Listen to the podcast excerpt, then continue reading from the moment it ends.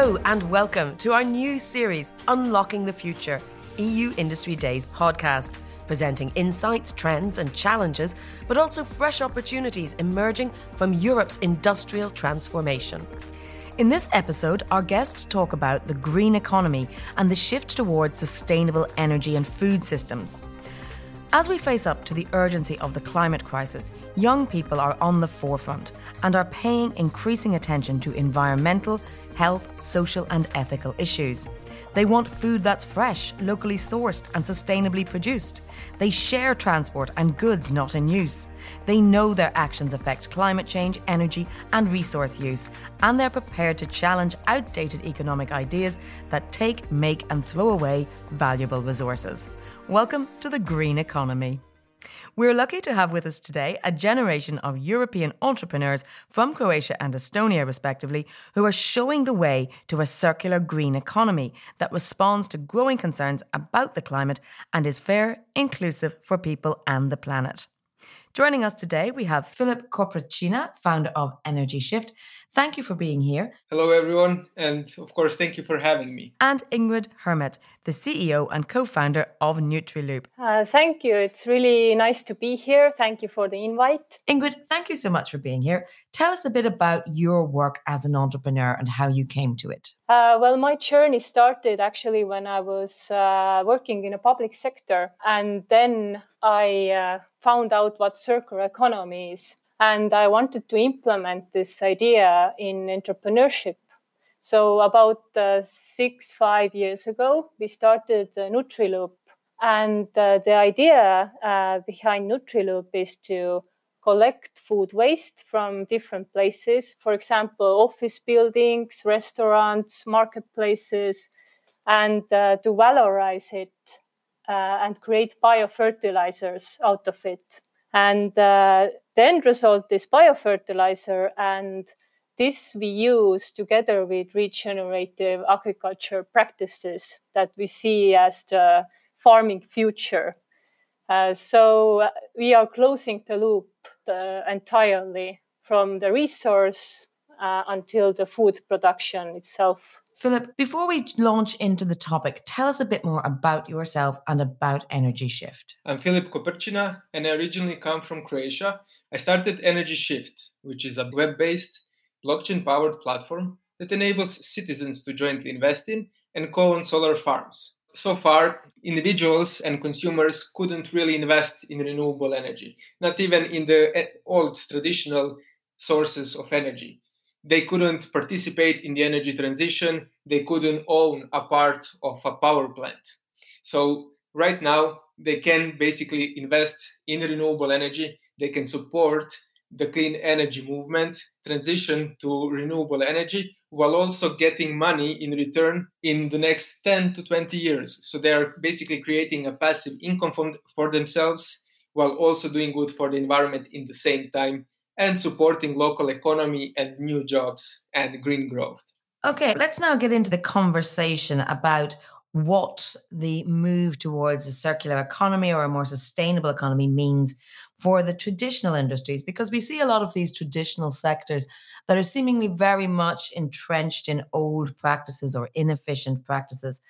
What sort of a role do you see for yourself and young entrepreneurs in shaking things up? Well, first of all, the EU's goal is to transition to renewable, clean, and sustainable energy production, all while leaving no one behind.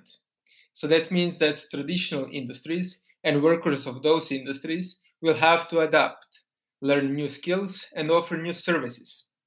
We can see the changes that happened in the energy sector in the last few years.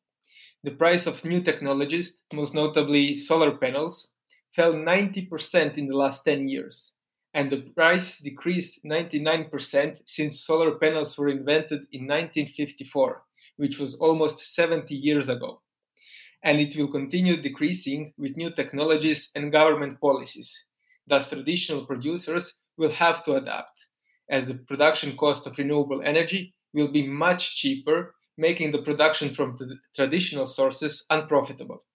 I see those traditional sectors as energy, food, uh, really like the keys in the future because everything is so much connected. For example, food industry is connected to energy sector.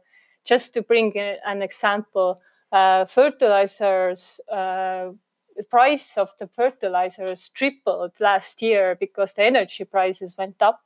So uh, also the food prices went up. So this is a huge issue for everyone, and and uh, this has to transition. Those sectors has to transition. They have to change. So yeah, I see big role in uh, for example, food sector uh, in the future innovations. What were the challenges you felt you have to overcome? I mean, I'm conscious as well of the fact that we've been going through this global pandemic as well, which must have added to difficulties. Uh, as a young entrepreneur, I was facing a challenge of uh, lack of uh, knowledge or lack of experience, like every other entrepreneur. And there were people who are saying that there are traditional ways how how we do this in waste sector in food sector and uh, to change that it's really difficult and time consuming it will take you a lifetime to change it.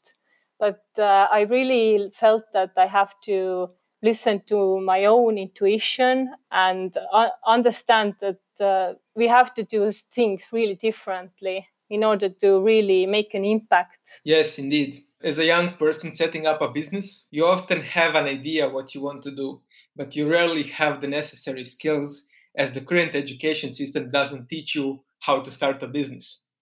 When I was starting out a few years ago, there was a lack of support for young people having a desire to start a business. But I have to say that in recent years and months, I can see a lot of opportunities for young people and startups to get the necessary mentoring and support they need in the beginning and a lot of them were supported by the European Union, such as EIT Digital Venture Program, EIT Jumpstarter, and many other programs that I participated in or have heard of. Another challenge that I have to say for young people is that uh, there is a lot of skepticism from the investors, which basically stems from the fact that you often lack the necessary experience. And that also leads to having challenges raising funding for your company or cooperating with bigger companies. And I'm wondering how are the big EU initiatives, such as the circular economy, the farm to fork strategy, or the Green Deal, how important are those and these developments, and how much do they impact you when you see them coming at a pan European level or initiatives coming out of the European Commission?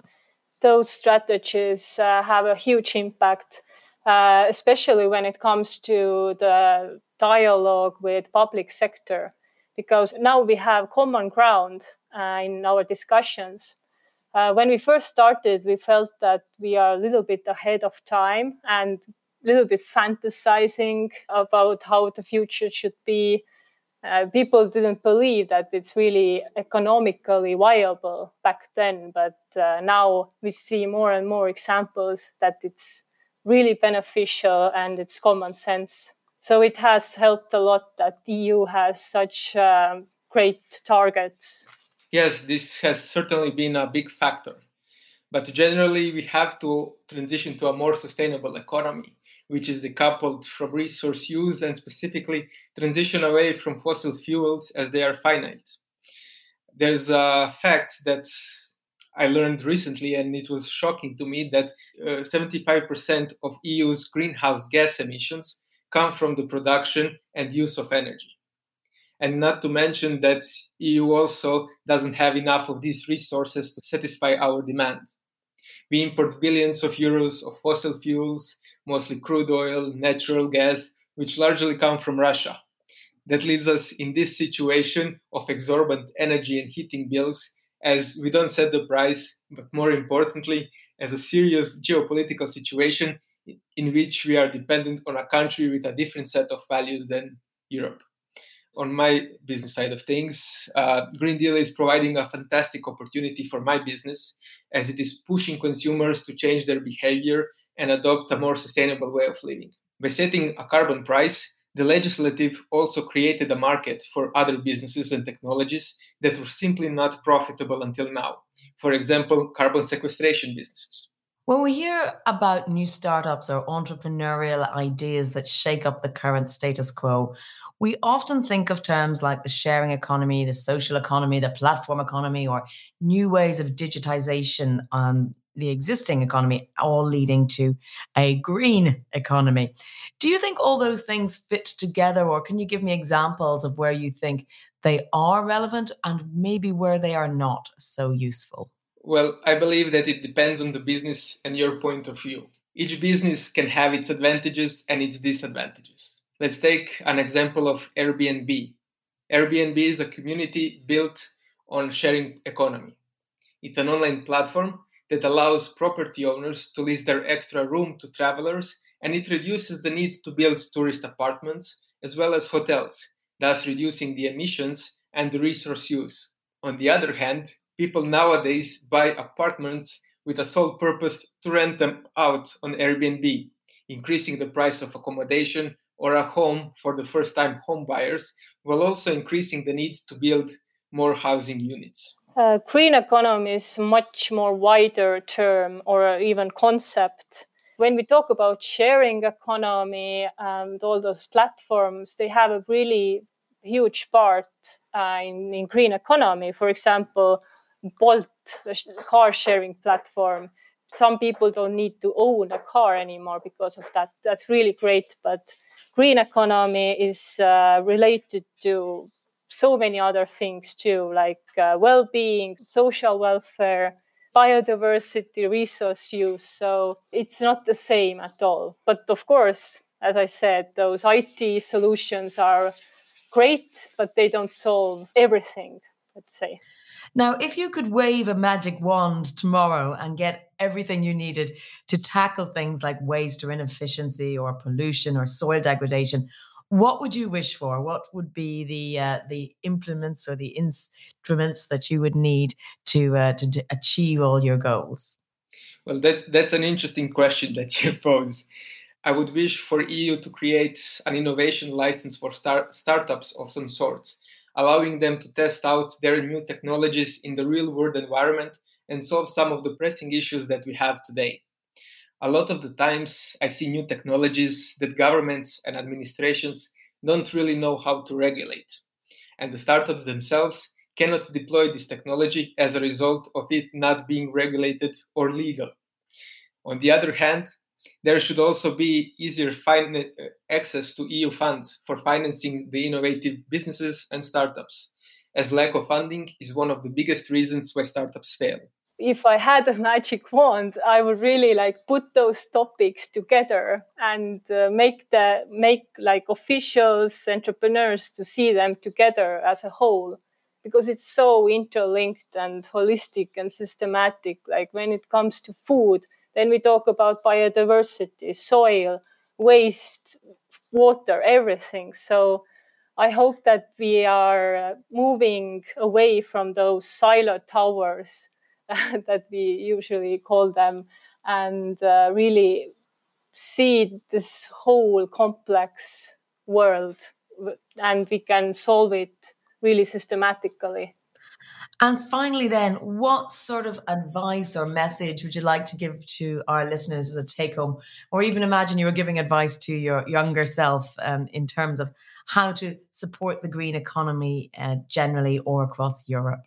What I would recommend is to really ask questions. Why something is like this as it is? Can we do it better?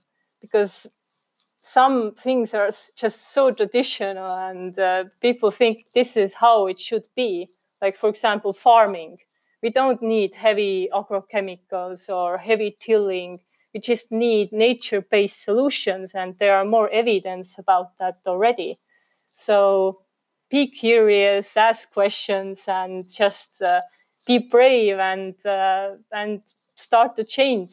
For the younger would be entrepreneurs in the field, my advice would be to believe in yourself and your idea, to strive to make it happen no matter what challenges come your way. And let me also quickly provide advice for our listeners. Mahatma Gandhi once said, Be the change that you want to see in the world. I would like to modify this quote and say, Invest in the change you want to see in the world. Because I believe that individuals, as consumers, have a choice every day to vote with their money, to buy sustainably produced goods, to buy local products, locally grown food, and support the green economy in their areas. Indeed, thank you both. Very well said. That's a great point at which to wrap up. Thank you so much for sharing your experiences and tips with us, and you've definitely given listeners plenty of food for thought. That's it for another episode of Unlocking the Future, the EU Industry Days podcast. Be sure to check out more in the series and feel free to like, share, and show your appreciation on social media. This podcast series is an initiative of the European Commission and is part of the EU Industry Days 2022, Europe's flagship annual event on industry, taking place in the week of the 7th to the 11th of February 2022. For more information on the EU Industry Days, please visit the website. This podcast was produced by VO with the financial support of the European Union. Its contents do not necessarily reflect the views of the European Commission.